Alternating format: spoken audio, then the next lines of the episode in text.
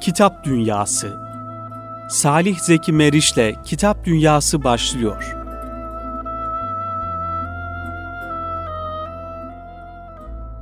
Kitap Dünyası programından hepinizi saygıyla, sevgiyle, muhabbetle selamlıyoruz kıymetli Erkam Radyo dinleyicileri.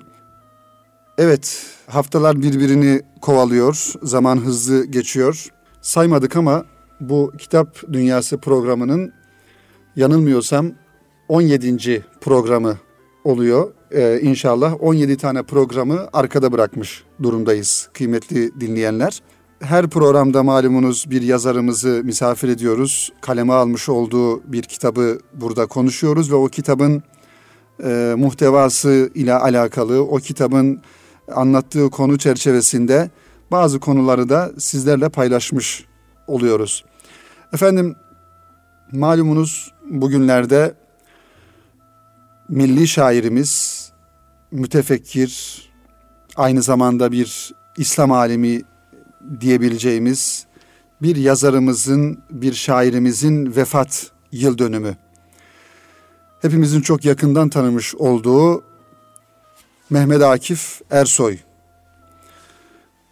Mehmet Akif Ersoy'un vefat yıl dönümü 27 Aralık 1900 1936. 27 Aralık 1936'da Mehmet Akif Ersoy rahmeti rahmana kavuştu ve hayatı, yaşadıkları, yazdıkları, fikri dünyası, edebi dünyası, sanat anlayışı bu konularla alakalı da herhalde onlarca, yüzlerce kitap yazılmıştır. İnşallah biz bugünkü Kitap Dünyası programımızda çok kıymetli bir e, yazarımızla, misafirimizle ve kendilerinin de kaleme almış olduğu yine Mehmet Akif Ersoy'la alakalı çok özel ve çok güzel bir kitabı inşallah konuşacağız. Eğitimci yazar Aziz Erdoğan hocamızla beraberiz. Ben kendilerine sizlerin adına hoş geldiniz demek istiyorum. Hoş bulduk efendim. Ve hocam elimde telif etmiş olduğunuz kitabınız Abide Şahsiyet Mehmet Akif Ersoy. Biyografik roman olarak hocam bunu hazırlamış ve yedinci baskısı yapılmış elimdeki kitabın Yağmur yayınlarından çıkmış. Yağmur yayınlarından kitabı temin edebilirsiniz. Hele bir de şu günlerde Mehmet Akif Ersoy'un vefatının yıl dönümü olduğu günlerde herhalde Mehmet Akif Ersoy'u daha iyi anlayabilmek için daha e, iyi Mehmet Akif Ersoy'un dünyasına vakıf olabilmek için onunla alakalı kitapları seçerek ve e, özenle e, okumak gerekiyor. Şimdi hocam e, böyle bir girizgahtan sonra sizin kitabınızın arka kapak yazısını müsaade ederseniz dinleyicilerimizle paylaşalım. Sonra da e, sizinle olan söyleşimize başlamış olalım inşallah. Akif yakın dönem tarihimizde adından çok söz ettiren güzide bir şahsiyettir.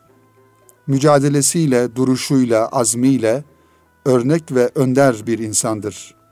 Halkla iç içe yaşayan Akif, aydın kimliğiyle toplumun ağlayan gözü, sızlayan yüreği olmuştur. Dün olduğu kadar bugün de evrensel değerlere bağlılığı, vatanseverliği, feraseti, cesareti ve gönül zenginliğiyle aramızda yaşamaktadır. Milletler ve devletler yetiştirdikleri insanlarla özdeşleşir, onlarla anılır. Akif'in toplumun gönlünde taht kurmasının nedeni ne veteriner, ne milletvekili, ne de mevki sahibi olmasıdır. Akif'e duyulan sevginin gerçek sebebi yaşadığı toprağın sesi olmasıdır. Akif adaleti, merhameti, çalışkanlığı ve başarılarıyla bugün de gençlerimize en güzel bir örnektir. Akif, insanlık değerlerini geleceğe taşıyan sağlam bir köprüdür. Elinizdeki roman okuru bu köprüde yürümeye davet ediyor. Evet hocam, kitapların arka kapaklarının yazısı kitabın bir hülasasıdır denilir. Değil mi? Bir özetidir ya da anahtarıdır demek belki daha doğru olur. Evet. Bu ifadelerde kitabın özeti olması da kitabın içeriği hakkında bilgi verir diye düşünüyorum. Evet hocam. Şimdi sizin iki tane kitabınız e, yayınlanmış iki kitabınız mevcut. Birisi Abide Şahsiyet ve Abide Şahsiyet Mehmet Akif Ersoy şu an üzerinde konuştuğumuz eseriniz. Bir de Kaptan Derya Barbaros. Barbaros Hayrettin Paşa. Doğru. Ve ikisi de biyografik roman. Biraz biyografik roman nedir? Kısaca o, ondan bahsedelim. Ee, böyle bir giriş yapmış olalım. Yani biyografik romandan neyi kastediyorsunuz? Ee, ve Akif'i nasıl anlattınız bu biyografik romanınızda? Buradan bahsedelim. Sonra Akif'in dünyasına girmeye çalışalım inşallah. Roman ve deneme yazarın birazcık daha hayal dünyasının zenginleşebileceği tür diye düşündüğüm için biraz olayı Evet. Roman tadında bir denemeye taşıdım. Roman aynen portakalın içerisindeki C vitamini gibi düşünürseniz söyleyeceklerinizi portakalın içerisinde C vitamini gibi yerleştiriyorsunuz ve bunu güzel bir sunum yaptığınız takdirde karşıdaki insan lezzet alıyor. Akif'i de bu bağlamda anlatmaya çalıştım. Akif'i anlatmak Akif için bir güzellik değil, bizim gençleri anlatmamız için bir özellik olduğunu düşündüm. Gençler üzerine yazdığım bir roman. Gençliğin Akif'i anladığı zaman, Akif'in yolunda gittiği zaman geleceğin daha hoş, daha anlamlı, daha man- manidar olacağını düşündüm. Böyle bir romanı kaleme almak aklıma geldi. Ama daha doğrusunu söylemek gerekirse lise çağlarımda okul duvarında bir yaz bir beyit yazardım. Evet ben e, oraya da şöyle bir katkıda bulunayım hocam isterseniz. Aslında genel manada bizim yazarlarımıza sormuş olduğumuz sorulardan bir tanesi de bu kitapla olan serüveniniz nasıl başladı? Yani hani Akif'i yazmak nereden icap etti? Ne zaman Akif gönlünüze düştü sizin? Ee, Akif'i yazmak için bir yönüyle Akif'i de anlamak e, gerekiyor. Siz Akif'i ne zaman e, kendinizce anladınız ve bu yazma e, aşkı ne zaman gönlünüze düştü? Lise yıllarında okulun koridorunda bir beyit yazardı. Evet. Geçerken okurdum. O beyit beni zamanla çok etkiledi. Ve ben onu gönül defterime nakşettim. Allah'a dayan, saye sarıl, hikmete ram ol. Yol varsa budur, bilmiyorum başka, Başka çıkar yol. Evet. Akif'i sadece İstiklal Marşı yazarı olarak bilirdim. Fakat onun altında da Mehmet Akif yazıyordu. Ben bu beyitleri gönül defterime yazdıktan sonra Akif'le tanışmaya başladım. Ve Akif sevgim o zamandan başladı. Akif zamanla okudukça bende bir hayranlık uyandırdı ve Akif'i tanıdıkça bir vefa borcu olarak defterime ve hafızama artık Akif'le ilgili kısa da olsa şiirler yazmaya gayret Evet. ettim. Akif'i yazmak o zaman belki hayaldi ama zamanla potamda birikte, biriktirdiğim Akif'lerle günün birinde Akif'i yazmak bana e, görev gibi e, addettim kendime bana düştü ve böyle bir roman ortaya çıktı. Aslında şunu söyleyeyim ben zor bir alanda bir roman yazdım çünkü Akif hakkında en fazla kitap yazılan insan. İnsandır evet. Yazmaya başlamadan önce biraz da korktum. Akif hakkında yazmak aslında o kadar kaliteli eserler arasında kaybolmak gibiydi benim için. Yani birçok muadilin içerisinde eğer siz farklı bir şey söyleyemezseniz kaybolup gitmeye mahkumsunuz. Bu bağlamda Mevla da nasip etti. Yazdıktan sonra benim de geriye dönüp baktığımda çok anlamlı bulduğum bir eser ortaya çıktı. Bunu da şuradan e, çıkartıyorum. Ara ara ismimi söylediğimde Mehmet Akif Ersoy romanını yazan insan mı diye karşıma çıkıyor. Gülümsüyorum. Bu gülümseme bana Akif'in bir hediyesi olarak düşünüyorum. E, yedinci baskısı yapılmış kitabın. Dolayısıyla geniş bir okur kitlesine de ulaştığı anlaşılıyor baskısından. Ve zaten e, sayfa sayısı olarak da kıymetli dinleyenler 184 sayfa roman boy. E, yani bir solukta okunabilecek olan bir kitap. Şöyle bir soru soralım hocam. Bu kitabı okuyan bir okuyucu bitirdiğinde nasıl bir e, hissiyata sahip olacak Akif'le ilgili? Ya da bu tarz hissiyatlar e, mutlaka almışsınızdır okurlarınızdan, okuyuculardan, gençlerden, öğrencilerinizden. e, nasıl bir hissiyat? Akif kendi kalacak? eserler için şöyle ifade eder. Aczimin giryesidir bence bütün asarım. Ağlarım ağlatamam, hissederim söyleyemem. Dili yok kalbimin. Onun için ne kadar bizar. Evet. Kalbinizin dili olmadığı zaman kaleme sarılırsınız, sanata sarılırsınız. Bir duyguyu, bir düşünceyi farklı şekilde anlatmaya çalışırsınız. Aslında Akif'in şiirlerinin birçoğunda bu var. Akif'in şiirleri sessiz bir çığlık gibi okuyorsunuz zamanla sizi daha fazla etkiliyor. Şimdi sorunuzun da e, gelişine baktığım zaman değerli arkadaşım bu e, bağlamda düşünüyorum. Akif'in yazılması aslında bizim acizliğimizin de bir ifadesi olsa gerek diye düşünüyorum. Akif'i anlatamamamızın, kendi duygu ve düşüncelerimizi güzel bir şekilde ifade edemememizin bir tezahürü olarak e, algılamanızı ya da öyle ifade etmem daha doğru olur diye düşünüyorum. Evet. Şimdi e, hocam Akif'in, e, Mehmet Akif Ersoy'un yaşamış olduğu yıllara şöyle bir bakmaya çalışalım. Yani e, çok zor bir dönemde yaşıyor malumunuz. Hem Osmanlı'nın e, son artık çöküş e, döneminde ve aynı zamanda bir Cumhuriyet'in kuruluş döneminde ve istiklal savaşlarının olduğu, kurtuluş savaşlarının olduğu bir dönemde yaşamış oluyor. Dolayısıyla biz Akif'i aslında e, bir şair olarak bilmekle beraber bir yönüyle de bir irşatçı, bir vaiz, bir tebliğci, Anadolu'da Anadolu'yu karış karış dolaşan yani e, kitabında yazmış olduğu şiirde ne söylüyorsa aslında bir yönüyle e, cami kürsüsünde de vaaz ederken de aynı şey, şeyi söyleyen bir e, insan olarak görüyoruz. Yani Akif'in yaşamış olduğu dönemlerden biraz bahsedebilir misiniz? E, yaşadığı e, o zor dönemdeki Akif'in ifa etmiş olduğu misyon, bir Müslüman olarak, bir dava adamı olarak özellikle. Hayır hayal ile yoktur alışverişim. Her ne söylemişsem görüp de söylemişim der.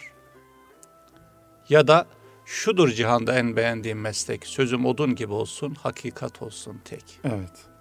Bazı sözleri gerçekten hakikattır ve gerçekten insanın yüzüne güzel bir e, ne söylesem şamar gibi insanın yüzünde patlar. Akif bunu çekinmeden söyler. Mesela bir beytini hatırlıyorum. Müslümanlık nerede? Bizden geçmiş insanlık bile. Alem aldatmaksa maksat, aldanan yok nafile. Kaç hakiki Müslüman gördümse makberdedir. Müslümanlık bilmem ama galiba göklerdedir der. Akif gerçekten ülkenin üzerine karabasan gibi siyah bulutların çöktüğü dönemde bir şimşek gibi çakar ve asla ümitsizliğe düşmez. Ve Akif o dönemde kurtuluş mücadelesinin verildiği dönemde toplumun ağlayan gözü, sızlayan yüreği olmuştur ve bunu cümleleriyle, duygularıyla, düşüncelerini kalemiyle de ifade etmiştir. Milli mücadelenin neredeyse tutan kalemidir, konuşan dilidir, toplum tarafından sevilen insanıdır. Ne zaman milli mücadele başlamıştır? Evine dahi belki uğramadan damadı Ömer Rıza Doğrul'a çocuklarına emanet ederek Anadolu'nun yolunu tutmuştur. Evet. Akif Kastamonu'da gönüllere basılmıştır. Yüreklere taşınmıştır. Ve Nasrullah Kadı Camii'nde insanlara milli mücadelenin ruhunu anlatmıştır. Balıkesir Zanos Camii'nde insanlara varoluşun, yok oluşun ne demek olduğunu ve asla ümitsiz olmamaları gerektiğini çok nezih ifadelerle dile getirmiştir. O açıdan aslında biz Akif'i anlatmıyoruz. Akif'i anlattığımız zaman Akif üzerinden gençlerimize bir model çizebiliyoruz. Evet. Çünkü Akif asla Akif'in hiçbir şiirinde bulamazsınız. Asla ümitsiz değildir. Çünkü onun güvendiği bir nesil vardır. Asım'ın nesli Evet. dediği gençlik. İşte Akif kurtuluş mücadelesini verecek bu gençliği bu toprakların yetiştirebileceğine olan inancını e, yenilemiş. Anadolu'yu karış karış gezmiş ve bunu anlatmıştır. Akif'in sözleri o dönemde ülkeyi kara bulutların sardığı dönemde bütün hesapları olan insanların Anadolu'da bu insanın değerlerini yok etmeye çalıştığı dönemde Akif hiçbir zaman umutsuz olmamış, bu gençliğe güvenmiş ve bu toprağın bağrından çıkan insanların bu toprağın yeşeren filizleri olduğuna inanmış ve bunu inandığı gibi son gününe kadar, kanının son damlasına kadar, kaleminin son mürekkebine kadar da anlatmayı yeğlemiştir. Ee, şimdi o dönem tabii hakikaten zor bir dönem ve belki de bir mütefekkir olarak Akif'in ifa etmesi gereken görev de oydu. Değil mi hocam? Yani e, yazmak ve insanlara bu manada bir şuur telkin etmek, Anadolu'da Kurtuluş Savaşı'na hazırlamak bir yönüyle. Bu görevi e, ifa ederken e, kaç e, yani yaşlarında Akif'in o zamanki yaş şeyi kaç yaşında tahmin olarak? Akif yani, biliyorsunuz İstanbul'da doğan ve İstanbul'da vefat eden bir eden, insan. Evet. 15 yaşında babasını kaybediyor, evi yanıyor. Dolayısıyla ben biraz daha yani Akif'in evet. e, hani hayatını e, duymamız açısından sizden e, o yüzden sordum. Yani Akif'in yaşlarına baktığımızda çok büyük yaşları yok. 20-30'lu yaşlardan itibaren hatta 15 yaşından itibaren bir defa ailenin yükü omuzlarında. Nasıl? Da, babası vefat tabii ediyor. babası vefat ediyor. Ve babasının vefat etmesi yetmiyormuş gibi bir de Fatih'teki evleri yanıyor. Evet Fatih'te dünyaya geliyor zaten. Tabii Fatih'in evet. Sarıgüzel mahallesinde dünyaya geliyor. Ve evleri de yanıyor. Ailenin umuru da omuzunda. Ve okulunun da birincisi inci gibi yani. Evet. Hem duruşuyla birinci hem de başarısıyla birinci. Aileden de aldığı yani babasının yani kendisine yani aile çevresinin vermiş olduğu bir e, eğitim durumu da var. Tabii yani ki tabii. Ailesi... Baba diyor ki babam Tahir Efendi benim hem ilk hocam evet. hem de babamdır. Evet. Onu söylüyor. Yani köklü bir aile, güzel bir aile, adı gibi Tahir temiz bir ailenin çocuğu. Burada hiçbir tereddütümüz yok ama 15 yaşından itibaren hem ailenin omuzu, ailenin yükü omuzunda hem de yetiştikçe aklı daha böyle cihan şümül bir şekilde e, eşyayı kavradıkça hı hı. ülkenin de umru omuzlarında. Yani 15 yaşından itibaren Akif hem e, ülkesine hem de ailesine e, omuz veren ve bu verdiği omuzu da çok dik bir şekilde veren bir insan.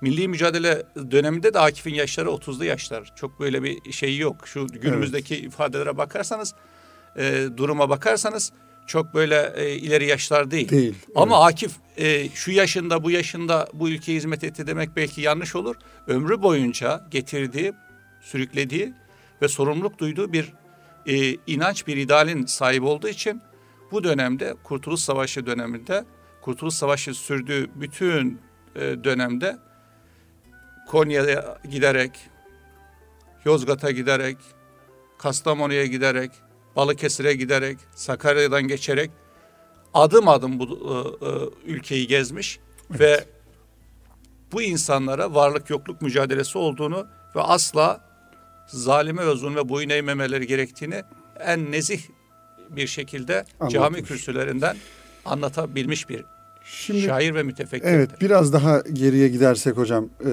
malum Mehmet Akif Ersoy'un 2. Abdülhamit Han'la ilgili yazdığı bir şiiri var yani istibdat yönetimi diye e, nitelendirdiği bu daha sonra bir pişmanlıkta olduğu ifade ediliyor.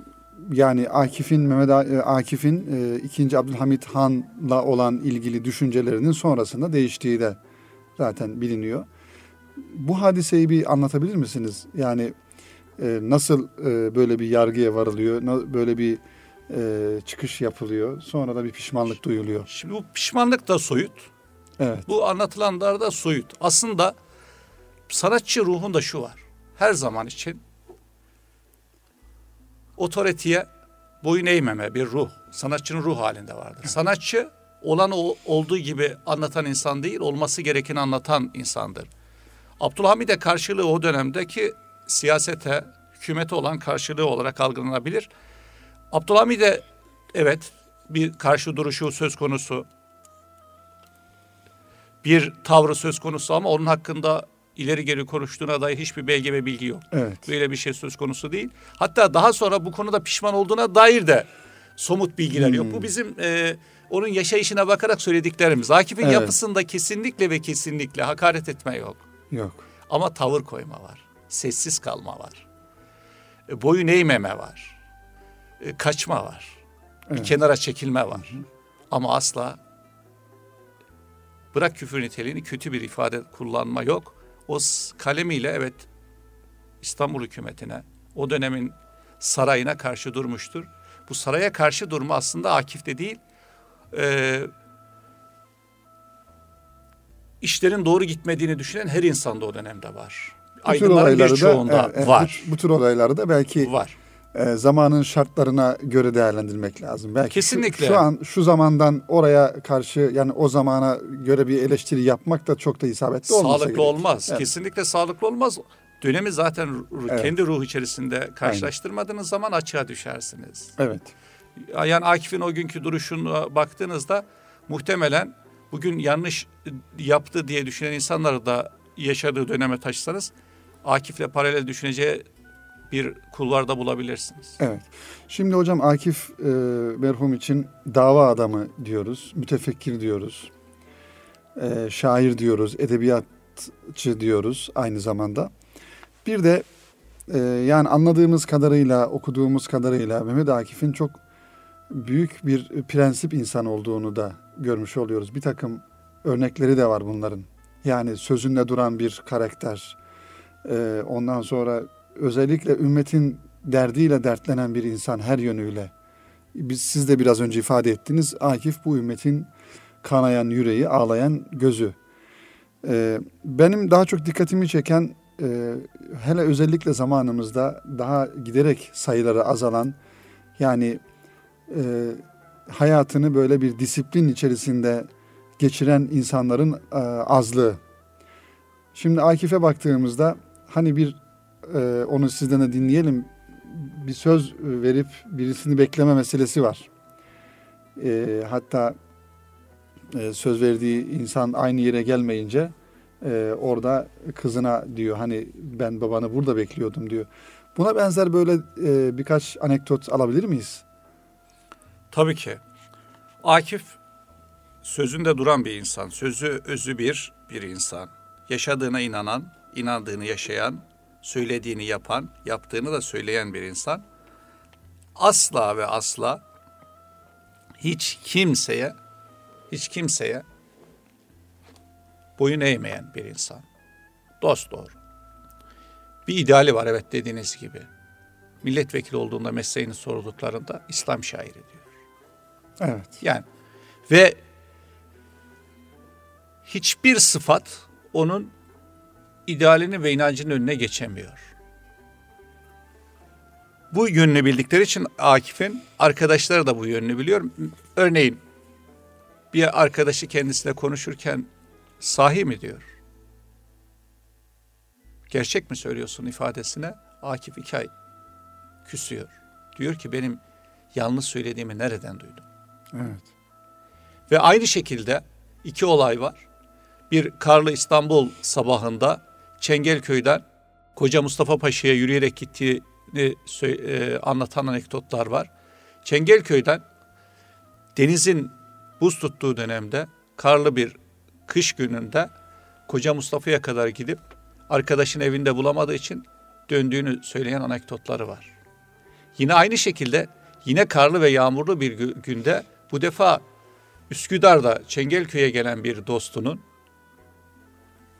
randevu saatinde evinde olmaması, olmaması da değil. Dostu şöyle düşünüyor. Diyor ki bu tufanda, bu karda, bu kışta, bu kıyamette gelemez. Gelemez diyor. Evladım ben komşuya kadar gidiyorum. Gelirse Akif Bey bunu ifade et hemen geleceğim. Ama kapıyı dövdüğünde Akif diyor ki arkadaşının ismini sorduğunda diyorlar ki yan komşuya gitti. Akif hiç söz söylemeden geri dönüyor. Çünkü Akif'e göre söz vermek Evet. ya da sözünden dönmek diye bir şey söz konusu değil. İnsan ancak sözünden bir şartla dönebilir. Ya ölümle ya da bu kendi ifadesi ya da ölüme özdeş bir durumla.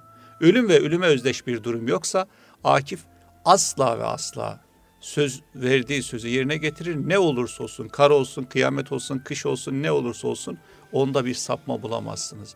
Bu bir metafor, bu bir efsane değil. Bu yaşayan bir Akif. Bu, bu bir düşünen Akif ve olması gereken bir Akif. Çünkü ona göre inancı, inancının dinamikleri onu emrediyor. Onun dışında Akif'in başka bir şey yapması Akif'e göre zaten düşünülemez. Düşünülemez ve evet. Yani e, sözü özü bir adam kesinlikle ve kesinlikle eğer bir sözü varsa ağzından söz çıkmaya görsün. Kesinlikle ve kesinlikle o sözü yerine getirecek Evet. olan bir Akif var. Evet hocam şimdi programımızın birinci bölümün sonuna geldik hocam. Böyle hızlı akıyor e, zaman. E, tabii aslında konuşulacak çok şey var. İstiklal Marşı e, Akif'in İstiklal Marşı'nı yazma e, serüveni var. Ve hepimizin çok yakından bildiği ve Akif denilince de aklımıza gelen bir Safahat e, kitabı var. Ve Abide Şahsiyet Mehmet Akif Ersoy kitabından hareketle e, milli şairimiz, istiklal şairimiz, büyük mütefekkir Mehmet Akif Ersoy'u konuşmaya çalışıyoruz inşallah. Birinci bölümde Mehmet Akif'in dava adamı olma yönünü e, ve doğru bir Müslüman, prensipli bir Müslüman e, olma yönünü ve milli mücadelede e, ki tavrını, duruşunu, e, ifa ettiği görevi, görevleri konuşmaya çalıştık. Şimdi hocam e, ikinci bölümde e, Mehmet Akif Ersoy, Ersoy aynı zamanda bir istiklal şairi.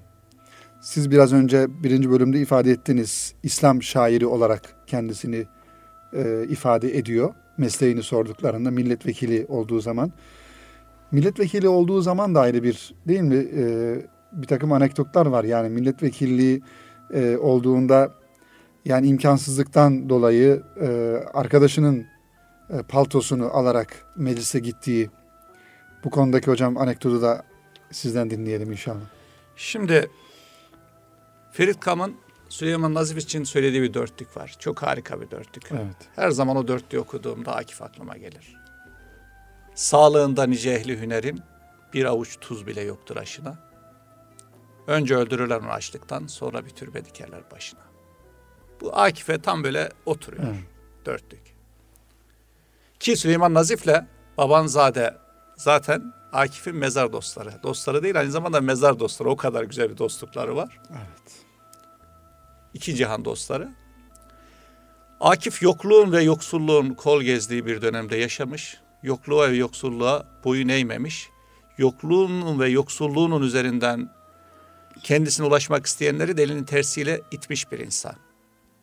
Evet, Akif Baytar Mektebi'nde mezun olduktan sonra ailesinin geçimini sağladığı dönemde de bakıyorsunuz dik bir duruşa sahip. Çalıştığı dairede müdürüne yapılan bir haksızlıktan dolayı aynen Ziya Paşa'nın söylediği gibi görüp ahkamımın harif sıdkı selametten çekildik izzete ikballe babı hükümetten diye hükümet kapısından o adalet terazisini sapmış gördüğü için çekilen insanlardan birisi. Yine Ayrılıyor- yoksulluğa, evet, ayrılıyor yani. Evet, yoksulluğa ayrılıyor. boyun eğmeyen bir insan ama evet yor ve yoksul bir insan. Yor ve yoksul bir insan, Kurtuluş Savaşı döneminde de yor ve yoksul bir insan. Ankara'ya gittiğinde de kalacak bir yeri yoktur. Taceddin dergahına gidişi, Taceddin dergahına sığınışı da o yokluğun ve yoksulluğun bir tezahürü. Ona verilen bir oda ve o odada bir milletvekili olarak bir dergahın köşesinde misafir olması da o yokluğun ve yoksulluğun bir göstergesi. Yoksa Taceddin dergahı Akif'in odası evi değil. Evet. Çok ilginç. Şimdi bu bağlamda baktığınız zaman Akif hayatı boyunca hayatı boyunca yokluğu ve yoksulluğu hissetmiş. Ailesine yokluğu ve yoksulluğu hissettirmiştir. Ama yokluk ve yoksulluk Akif'i asla ve asla hissetmemiş. Akif'i yokluk ve yoksulluk üzerinden yanına ge- gelen insanlar da Akif'in bu yokluk ve yoksulluk damarından Akif'e yanaşamamışlardır.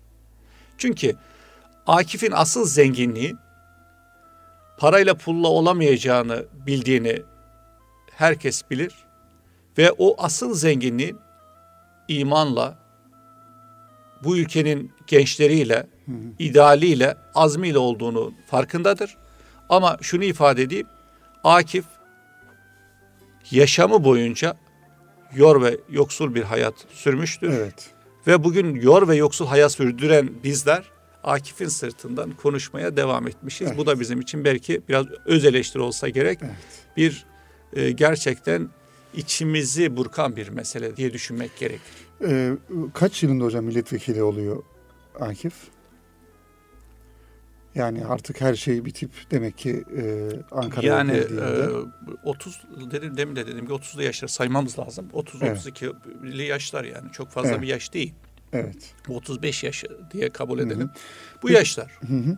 İstiklal e, Marşı'nı yazma hadisesi meşhur. 35 40'lı yaşlar. Evet, İstiklal. Marşı'nı yazma hadisesi meşhur. Orada da zaten biraz önce ifade ettiğiniz gibi hani Akif'in maddiyatla olan ilişkisini e, orada da görüyoruz. Yani bir karşılık beklemeden, hatta kendisine teklif edilen bir karşılığı e, almadan İstiklal Marşı'nı yazmış oluyor. E, onu anlatır mısınız hocam İstiklal Marşı'nı yazma serüvenini? Şimdi İstiklal Marşı'nın yazılma serüvenini anlatmadan önce belki bir cümleyi söylemek daha doğru olur. Buyurun. İstiklal Marşı daha Kurtuluş Savaşı kazanılmadan önce yazılmış ve okunmuş bir marştır. Öyle mi? Tabii tabii. Evet. Kurtuluş Savaşı kazanılmadan söylenmiş ve okunmuş bir marştır. Bu kaynaklarda da var mı hocam? Tabii tabii. Tarihi incelediğiniz zaman 12 Mart 1921'e baktığınızda daha Cumhuriyet ilan olmamıştır. Daha savaş tam manasıyla bitmemiştir. Daha ülkenin kaderi belli değildir. Bunları kaynaklara gitmenize gerek yoktur. İstiklal Marşı'nın kabul ettiği tarihle e, mukayese ettiğinizde bunu çok rahat bir şekilde görürsünüz. Dönemin Milli Eğitim Bakanı Hamdullah Sıfı Tanrıver bir milli marş için görevlendirilir. Milli marş için bir yarışma düzenler ve Anadolu'nun değişik yerlerinden akın akın şiirler gelmeye başlar. Bu sayı 300'ü, 500'ü hatta 700'ü, 724'ü bulduğunu söylerler. Bu dönemde Hamdullah Sufi Tanrıver gelen şiirleri komisyona havale edilip gelen şiirleri şunu yaparlar. Gelen şiirleri ara ara sorar nasıl şiirler diye. Aldığı cevap çok böyle parlak cevaplar değildir. Fakat derler ki o da bilir. Bu e, süreci en güzel yudumlayan, hücrelerinde hisseden, bu toprağın sesini en gür şekilde ifade eden bir insan var aralarında. Akif bu şiiri yazabilecek insanın Akif olduğunu onlar da bir şekilde Evet, hem biliyorlar. bilirler hem de hayallerinden geçirirler. Fakat Akif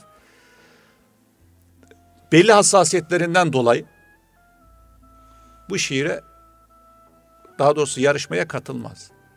Fakat daha sonra Hamdullah Supi Tanrıver Hasan Basri Çantay'ı çok yakın dost olan Akif'in Hasan Basri Çantay'ı yanına çağırarak Akif Bey'in bu şiir yarışmasına katılmasını ve Akif'in yazacağı bir şiirin gerçekten mevcutları içerisinde daha e, mükemmel olacağını ifade eder. Fakat Hasan Basri Çantay e, Akif'in tavrını bir şekilde Hamdullah Supi Tanrıver'e anlatır. Hamdullah Supi Tanrıver Akif'i ancak der ve ancak razı etsen etsen sen edersin üstad diye Hasan Basri Çantay'ı görevlendirir. Hasan Basri Çantay'la olan mücadele e, işte diyaloglarını ben roman tadında anlattım kitapta uzun uzadıya. Evet. Hasan Basri Çantay Akif'i razı eder ve İstiklal Marşı'nı yazmaya ikna eder. Akif İstiklal Marşı'nı o yokluk ve yoksulluk içerisinde yazdığını anlatıyoruz. Taceddin dergahında kiminlerine göre, kimin de söylediği gibi yer yer kalem defter de bulamadığı anlarda bir iki gün içerisinde gece uyku arası kalkıp duvara yazdığı çivi yazıyla yazdıkları beyitleri birleştirerek oluşturduğunu söyleriz. Ama bu İstiklal Marşı oluştuk, oluştuktan sonra Büyük Millet Meclisi'nde üç defa okunur. Herkes alkışlar. Akif utancından dördüncü kez okunduğunda Hamdullah Supi Tanrıver tarafından sessiz bir mütevazi ve sessiz bir şekilde meclisi terk eder. Evet. Ve Akif evet bu ücretten dolayı İstiklal Marşı yarışmasına katılmak istemez. Daha sonra da buradan aldığı ücreti ki o zaman ücret az bir ücret değil. Bu ücretle Ankara'da üç daire dahi alınabileceğini söylüyorlar o dönemin insanları. Bu parayı o dönemin Darül Mesai denen kadınlara eğitim verilen bir vakfa derneğe bağışlar. Evet. Yani kendisinin ihtiyaç olmasına rağmen bir ülkeye yazdığı marşı, marş karşılığında aldığı bir parayı kesinlikle kullanmaz. Ve o marşı da kahraman ordumuza diye o dönemde milli mücadeleyi veren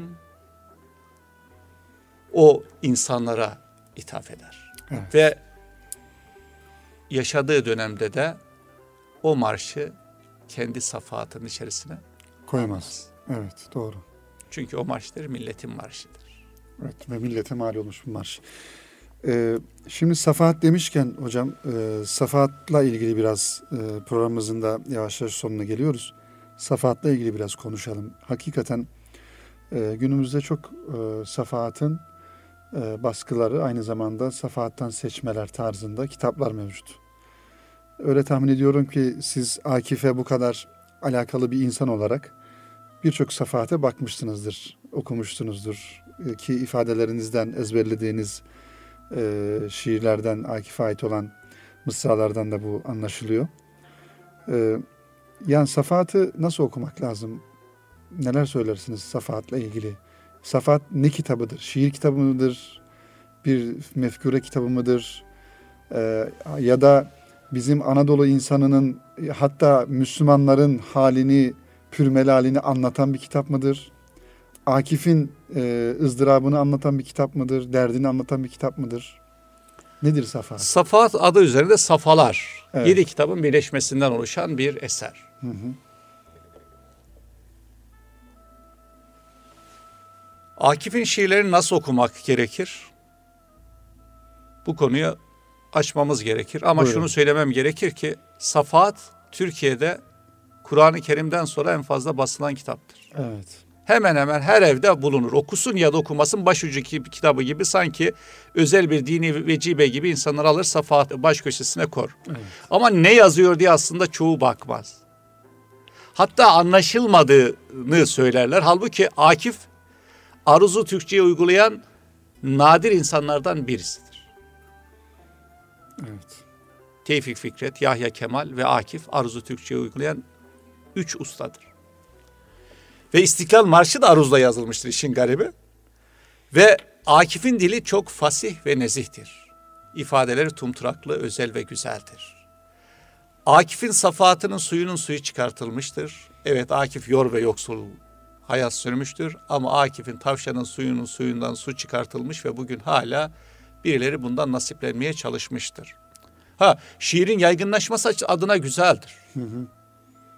Şiirin e, insanlara ulaşması adına da bu kadar çeşitlilik hoştur. Ama Akif'i nasıl okuyalım diye gelecek e, düşünecek olursak ya da şiiri nasıl okuyalım diye düşünecek olursak arkadaşlar şiir sanatın en özel ve en güzeli, güzel sanatların şaheseridir. Evet.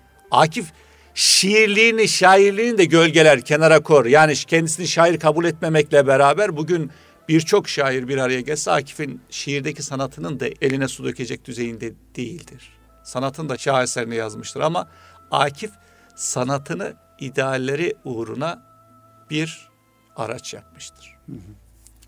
Akif'in şiirlerini okurken insanlar sanki bir hayat tarzını, bir Kur'an tefsirini, bir mahalle hayatını, bir yaşayan sokağı her dizede bulabilir. Akif aslında bizim insanımızı damıtılmış duygu ve düşüncelerinin e, ifade şeklini safahata çok güzel bir şekilde taşımıştır. Safahat okuyan bir insan aslında ben hayatı okudum, ben yaşadığım dünyanın felsefesini okudum diyebilir. Hı hı. Akif her dizesi okunup düşünülmesi gereken, hazmedilmesi gereken, okudukça anlaşılan, anlaşıldıkça sizi farklı diyarlara götüren bir insandır. Bu yüzden Safahat böyle alınıp bir defa okunup geçecek kitap değil, defaatle okunması gereken ve okudukça da kendini sevdiren bir eserdir diye düşünmek gerekir. 8 7 bölümden oluşur. 7 bölümün kendine has çizgileri olmakla beraber ortak bir e, yanı varsa o da doğru, düzgün, e, heyecan verici, ufuk gösterici ümit var olmayı ifade eden. Daha doğrusu safahatı üç kelimeyle özetlemek gerekirse Evet. reçete, say, çalışma Evet. ve samimiyetin ifadesidir safa. Eyvallah. Ee, bir de Mehmet Akif'in Mısır seyahati var hocam. O da çok e, enteresan, çok e, ilginç. Aslında Akif'le alakalı başta ifade ettiğimiz gibi çok konuşulacak konu var ama zamanımız e, sınırlı.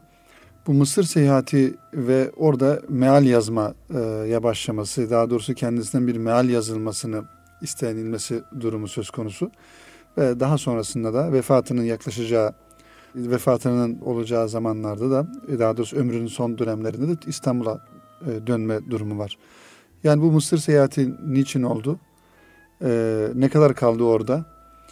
Meal e, malumunuz yakın bir zamanda Mehmet Akif Ersoy'a isnat edilen bir meal de yayınlandı. Bir yayın evi tarafından yayınlandı. Hatta Hayrettin Karaman Hoca o mealin baş tarafına bir takriz yazısı da yazdı. Bunun Akif'in meali olduğuna dair. Siz gördünüz mü bilmiyorum o Gördüm, meali. gördüm. Hatta bir, Bir bölümü. Evet bir bölümü e, Kur'an-ı Kerim bir bölümünü. E, yani bu Mısır yolculuğu, Mısır serüveni ve meal e, yazması ve daha sonra o mealin kaybolmasıyla alakalı e, dilerseniz böylelikle programımızı sonlandırmış olalım bu soruların cevabını alarak. Şimdi madem son soru şuradan e, gireyim ben bu konuya. 2011 yıl Akif yılı ilan edildi. Evet. Akif hakkında çok şey söylendi ve yazıldı. Ama bunlardan en anlamlısını Bağcılar Belediyesi yaptı. Evet. Taceddin dergahının birebir röleve planını alarak aynısını inşa ettirdi. İçerisine bir Akif Müzesi ve Akif Külliyesi yerleştirdi. Ve somut bir şekilde ayakta şu an. Bağcılar'da mı bu Tabii yer? Bağcılar'da bu yer. Ha, Taceddin Dergah normalde Ankara'da. Taceddin dergahının röleve planı almış Hmm. a- aynı şekilde getirip buraya koyduğu gibi Evet. Taceddin dergahından yüzlerce kat daha fazla eseri Akif hakkında Taceddin dergah- dergahında Akif'le ilgili çok fazla eser yok. Eseri oraya getirdi. Evet. Ve orada da çok güzel bir seremoni yaptı. Akif'in dostlarının fotoğraflarını koydu. Orada Çok bir güzel. tanesi orada bir tanesi Ekmelettin İhsanoğlu'nun dedesi Evet. Mısırlı tabii. Yozgatlı İhsan Efendi. Yani Mısır'da Evet, tanışıyorlar evet. değil mi? Akif Mısır'dayken eee, tefsiri ona verdi. Pardon mali ona verdiği söylenir. İhsan Efendi'ye veriyor. İhsan Efendi'ye. Ve Akif'in dostları dosttur. Düşmanları da düşmandır. Akif dik adamdır. Gerçek manası. Gerçek var. Dedim ya demin Babanzade ile Süleyman Nazif'le e, Dare iki cihanda dostlar. Yani mezarları bile yan yana. Öyle bir şey. Ben İhsan Efendi'nin Akif'in sözüne mugayyir davranacağını zannetmiyorum. Eğer Akif bu sözü söylediyse, ben gelmezsem eğer bu mali yak dediyse ben şahsen e, o kısmın yakıldığına inanıyorum. Ama şuradan gireyim. Cumhuriyet ilan edildikten sonra Muhammed Hamdi Yazır, Mehmet Akif, tefsiri, e, hadisi verdikleri, e, Riyazu Salihini verdikleri bir isim daha var. Şimdi aklıma geldiğinde söyleyeceğim. Hasan Basri Çantayı değil değil mi? Yok değil. Şimdi e, Mal Akif'e verilir. Riyazu Salih'in birine verilir. Tefsirde bir başka. Elmalı'ya da tefsir verilir. Hak dini Kur'an Ve değil. hak dini Kur'an diye. Fakat Akif bu mal işini o kadar ileriye götürür ki çünkü Akif e, yaşayan hani Hazreti Peygamber'e e, sorduklarında e, Hazreti Hazreti Ayşe annemize. Ayşe annemize yaşayan Kur'an'dır diyor ya. Evet.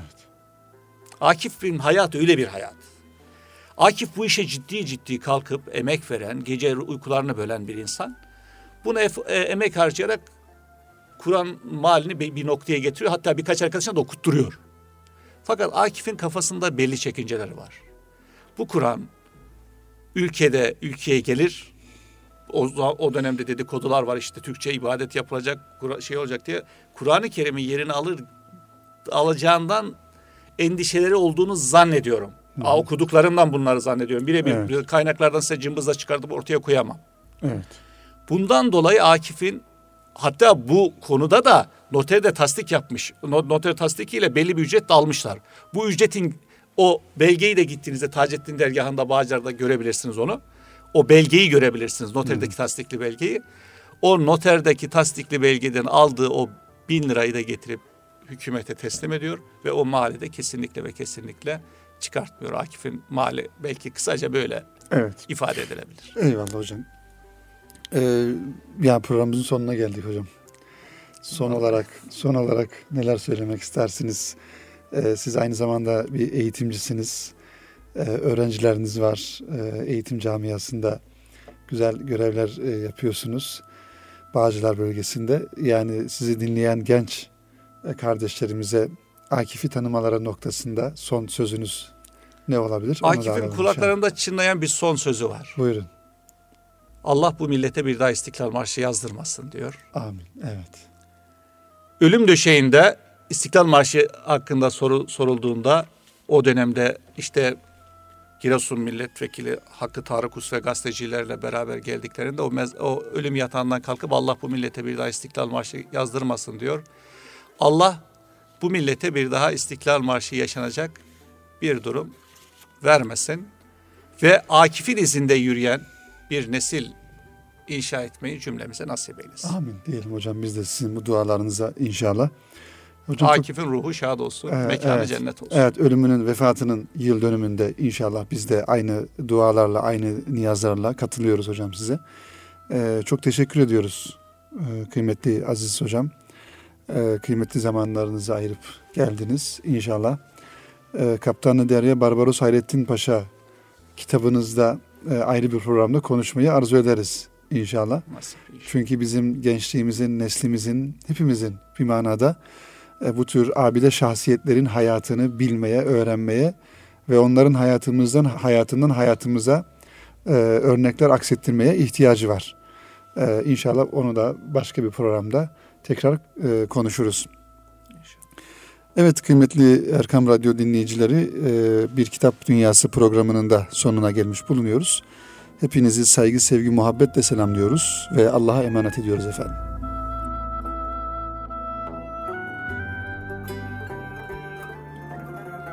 Erkam Radyo'da Salih Zeki Meriç'te Kitap Dünyası programını dinlediniz.